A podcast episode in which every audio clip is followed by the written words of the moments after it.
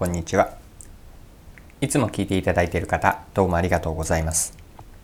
今回が初めての方はよろしくお願いします。多田翼です。この配信はビジネスセンスを磨くというコンセプトで毎日更新をしています。今日は何の話かというと会議についてです。仕事での会議を生産的にするためにはどんなことをチェックしておけばいいかま、どんなことを気をつけて会議の準備とか会議をすればいいかについて掘り下げて一緒に考えていければと思っています。それでは最後までぜひお付き合いください。よろしくお願いします。はい、え今日は会議についてです。え皆さんは普段のお仕事でどれぐらいこう会議に出席参加されているでしょうか。まあ、先週とか今週1週間のカレンダーを見た時に自分でもこうすごく会議が多いと思うか、まあ、それとも意外に少ないなと思う方もいろいろいらっしゃるのではないでしょうか。でもう一つ重ねて質問をすると参加されている会議の中でこれはすごく生産的だった建設的な議論ができたなと思う会議あるいはその逆でこれはいまいち何のために出席している参加しているかよくわからない、まあ、時間のこう無駄のように思えてしまった会議そんな会議はあるでしょうか？で今回はですねセンサー的な会議をするための、方法ですね。どんなことをこうチェックポイントチェック項目として見ておけばこれは生産的な会議になる、まあ、なっている。あるいはこれからやろうとしている会議の準備ができるか。こういった観点で会議について見ていければと思っています。で生産的な会議がどうかのチェック項目というのは大きく分けると私は2つあると思っています。一つは会議への準備。もう一つが会議中に何をやっているか、まあ、会議の運営についてです。で前者の会議の準備なんですけれども皆さんは会議の準備もし特にご自身がこう会議オーナー会議の主体者になった時会議招集をされた時にどれぐらい準備をされているでしょうか。で会議の準備については、えっと、私はチェック項目が3つあると思っています。で1つ目はですね目的とゴール設定が明確かどうかです。で目的とゴール設定の関係なんですけれども、えゴール設定というのは目的に対してこういう状態になれば会議の目的が達成したと言える具体的なその状況ですね。これをゴールというふうに設定します。で次に、えっと、目的とゴール設定から逆算して分解していくアジェンダについてです。アジェンダがこう設定、まあ、そもそも設定されているかがそうですしそのアジェンダに沿ってしっかりとこう論点も明確になっているか。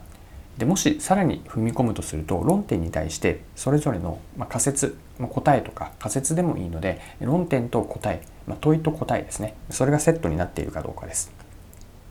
でアジェンダに関しては必要であれば事前の資料が用意できているかどうかこれも、えー、とチェックポイントになります。で準備のチェックポイントさらに、えー、と深掘っていくと,、うん、と会議のその進め方ですね会議形式があって適切かどうかどういうプロセスでやるのかこれは議論をするのか、えー、と共有で済むのかといったような会議のその種類になります。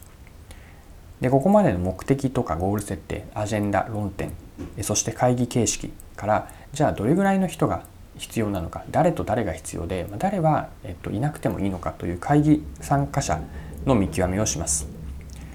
で以上をもってあとは会議の時間配分になります、まあ、何時から何時までという、えっと、30分で済むのか1時間はかかってしまうのか、まあ、時間設定とあとそれぞれに関する時間配分も見極めていきます、まあ、以上の項目というのが会議の準備が適切かどうかというチェック項目になります。はい。では大きく2つ目の会議中の運営についてのチェックポイントになります。で運営については大きくさらに、えっと、3つに分かれるかなと思っています。3つというのは、えー、始め方、ファシリテート、そして終わり方、この3つです。もう一度言うと、えどのように会議を始めるか、そして会議中のファシリテーションですね。でさらに会議の終わり方、まあ、終わりよければ全てよしではないですけれども、どのように終わったか、これも良い会議だったかどうかを見極める、えっとまあ、観点になります。1つ目の会議の始め方なんですけれども、これは最初の冒頭でえっと、簡単にでもいいのでこの会議の位置づけ目的とゴール設定をもう一度認識を参加者の間で揃えます。そしてアジェンダの全体像を示してさらに時間配分のこう最初に目的ゴール設定と会議の全体像を改めて参加者同士で認識をする。会議のオーナーがしっかりと目的ゴール設定を告げる。これが始め方で大事な入り方です。で会議中のファシリテーションの観点ファシリテートの観点でもチェック項目があります。言葉で端的に言うと可視化と活性化そして最後に合意形成までいったかどうかです。で可視化というのは会議の発言に対して、まあ、議事録であるとかあるいはそのホワイトボードえこう、えっと、投影しているプロジェクター内の画面においてしっかりと発言がこう拾われて可視化されているかどうか。でそれによって会議がすごく活性化している。意見が主体的に出ていて、えっと、もう、うん、どんどんこ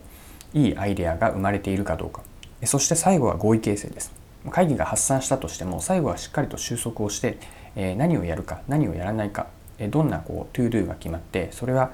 えっと誰が役割として推進するかどうか。ここに対する合意形成意思決定ができたかどうかです。で終わり方も大事です。